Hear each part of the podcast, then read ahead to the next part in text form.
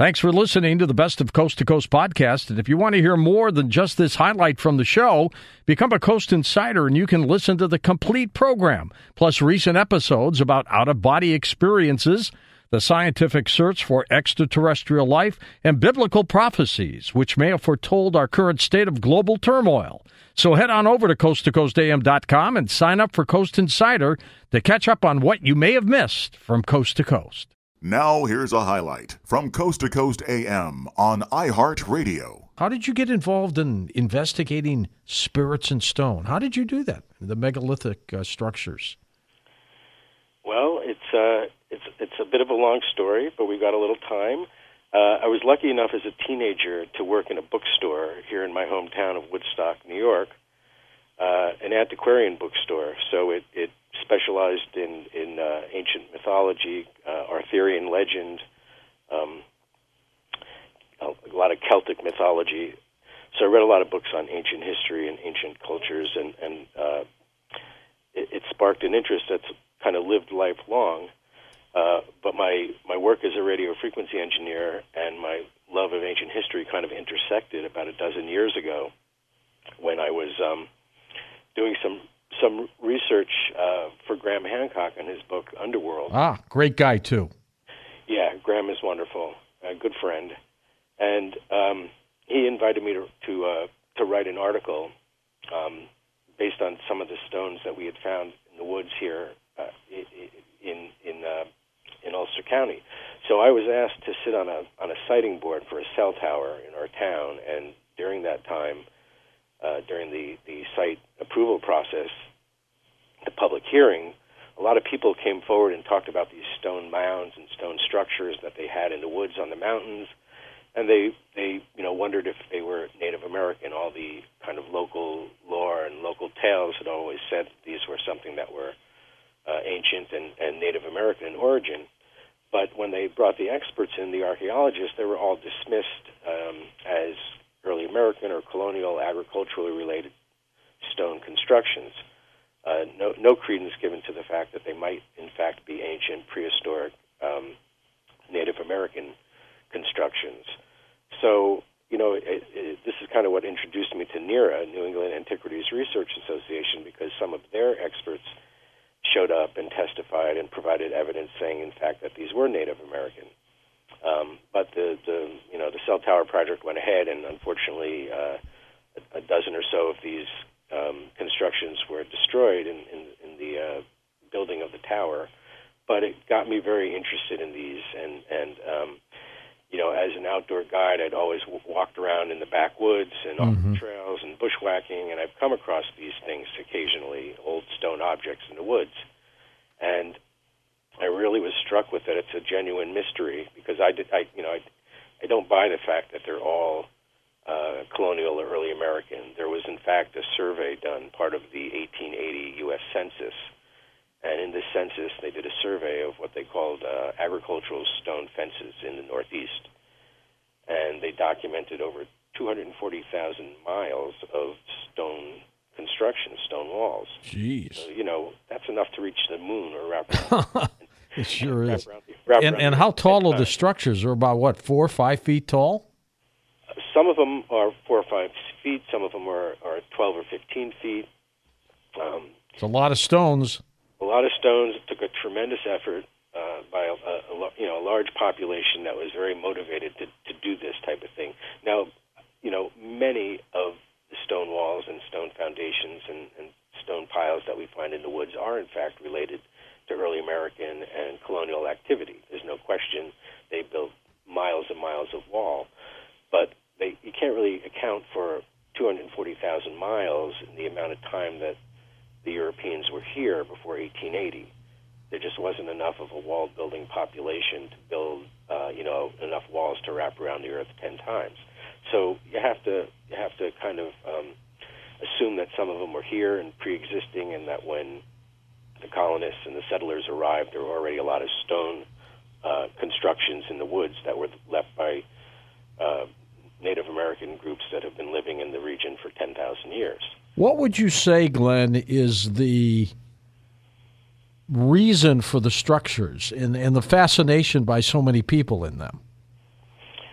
Well, that's that's a very interesting question, and I think it's an open question. Uh, the interpretation of these has kind of fallen through the cracks of um, archaeology and anthropology, uh, mo- ma- mainly because the the uh, academics in our region don't recognize them as being Native American. And when you talk to the um, talk to the experts in our region, and, and you know, in, in SUNY New Paltz, there's Joe Diamond. He's the, the head of archaeology there. At Marist College, you have Lucy Johnson. She's their archaeologist. At Bard College, you have uh, Christopher Lindner. And all these are, you know, they're very well trained archaeologists, but well trained in that, you know, they will would adamantly say that the Native Americans in the Northeast did not build in stone, and that they certainly did not align their stone constructions with uh, events on the horizon, so called observational astronomy.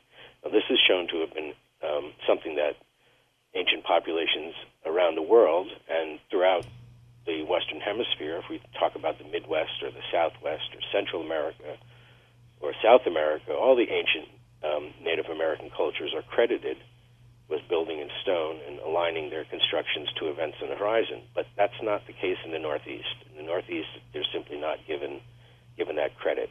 And when you talk to these archaeologists and you ask them about the spiritual practices of the native tribes thousands of years ago, they really on that. They won't say what their spiritual practices were.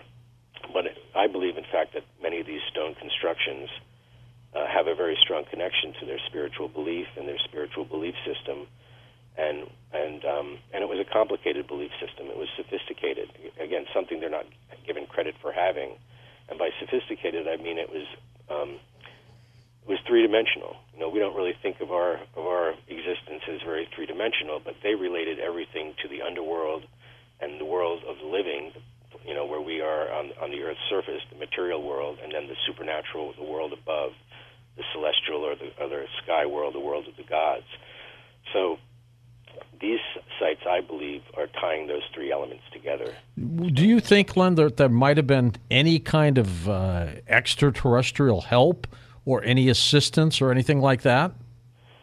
Well, that you know, that's a very popular notion these days. But for the kind for the kind of sites that I discuss and I study in my book, there really is no need for any type of um, uh, technology beyond what humans are in. Are, okay, so human technology at the time. Yeah, yeah. I think humans, uh, you know, if motivated, they have the abilities, they have the ingenuity to do amazing things uh, with very large objects, and they don't necessarily need magical or uh, ET powers to, to pull it off. Now, the two aren't mutually exclusive. I'm, I'm not saying that ancient uh, aliens and that theory uh, and even modern aliens that there may not be visitations. I think that there's a um, a connection to these sites in that um, they're uh, a, a, great aspect of these sites, ha- I believe, has to do with altering states of consciousness and perhaps um, traveling to other realms through mm-hmm. a portal that involves speaking with beings on the other side you know, this is kind of a shamanistic belief, a shamanistic practice. So, I don't know, if you if you've looked into, um, say, Graham Hancock's book on uh, uh, supernatural, or Rick Strassman's um, studies on uh, DMT, the right, molecule, right. you can you know make some connections between. Uh, you know the the alien abduction phenomenon and the um, kind of altered states of consciousness and traveling to other realms to to connect with um, you know the other world. There's a you know there is a, a connection there. You, have talked about uh, archaeoastronomy, which leads me to think that some of these structures are echoing some of the astronomical things that uh, are up in the sky. Are they? Fact, they are. That's what, what I've uh, what I've kind of discovered and, and documented in, in this book is kind of a decade's worth of research into these man-made constructions in the backwoods, and I've really focused on the Catskills and the Shawangunk Mountains and the Hudson Valley of New York, and you know I examined the, the, the origins and the purpose and and uh, the different types of old stone objects, and you know I also examine important sites around the world for insights into other ancient megalithic cultures.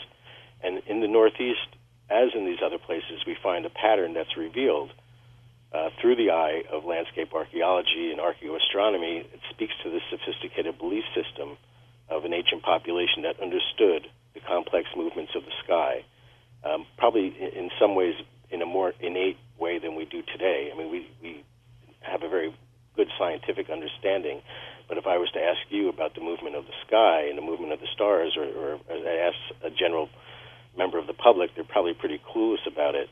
But in back in those you know thousands of years ago, this was very much integrated into their belief system and lives, and um, they spent a lot of time uh, carrying out these cultural practices of celestial observation. Um, I believe they uh, manip- manipulated the landscape um, to uh, to express this belief system.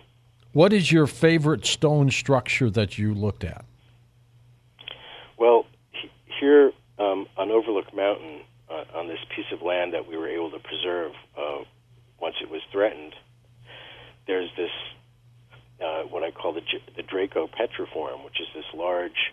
Uh, I, I, and I should tell people, Glenn, we've got images at coasttocoastam.com that you supplied us and that we oh, great, great, yeah. I sent some in, images to the webmaster for them to put up. So some of them may be of this of this construction. These are large, large cairns up to 100 feet in length. There's only six of them laid out, and two what I call uh, serpent effigy walls. These are large 90 foot walls, curving walls.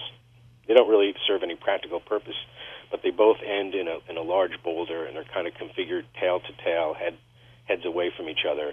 And these, these eight objects, when taken together and kind of connecting the dots, you get a, uh, a, a, a configuration that um, turns out matches very closely to the circumpolar constellation Draco, the serpent or the snake constellation, uh, which is an important constellation because it, it is circumpolar. It's always spinning around what's known as celestial, or the place in the sky where the Earth's axis points.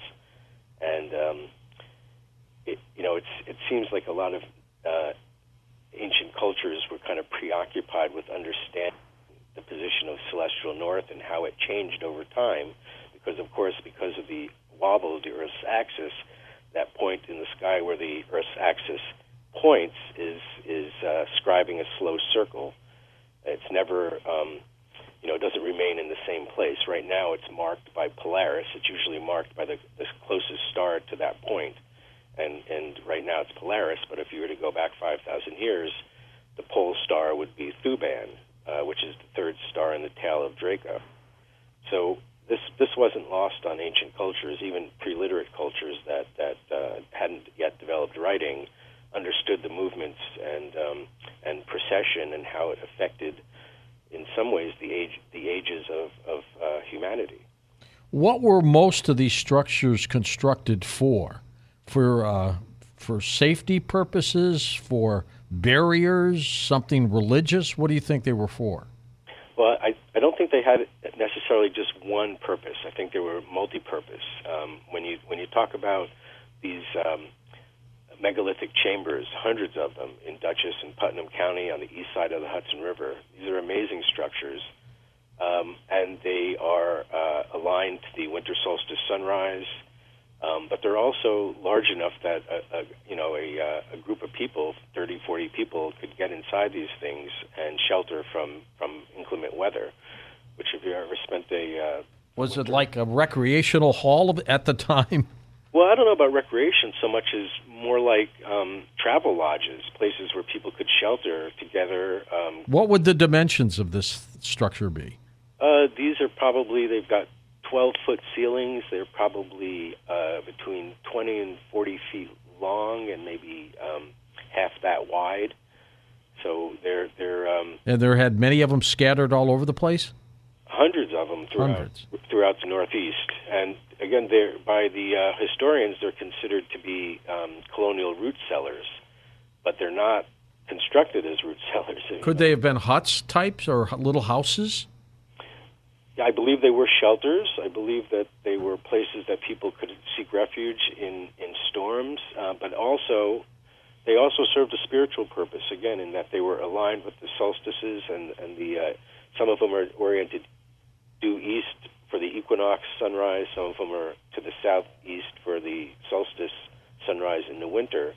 And as that sun would rise, it would shine a shaft of light within the, ch- the entrance of the chamber. Um, and this was very affirming in understanding where the sun was going to be on the longest or shortest day of the year before it would begin its trek back in the opposite direction. Um, so I've also mentioned that these sites could also be used for potential vision quests because these chambers, when you enter them, you know they're very dark, they're very isolated, they're they're large areas. But if you were in it by yourself for a prolonged period of time, uh, you know it could be seen as a type of sensory deprivation tank, where um, if you were on some type of spiritual vision quest, you could have um, you know uh, uh, visions or hallucinations, Mm-hmm. or, you know uh, spiritual um, aberrations, and, and things can happen. Listen to more Coast to Coast AM every weeknight at 1 a.m. Eastern and go to coasttocoastam.com for more.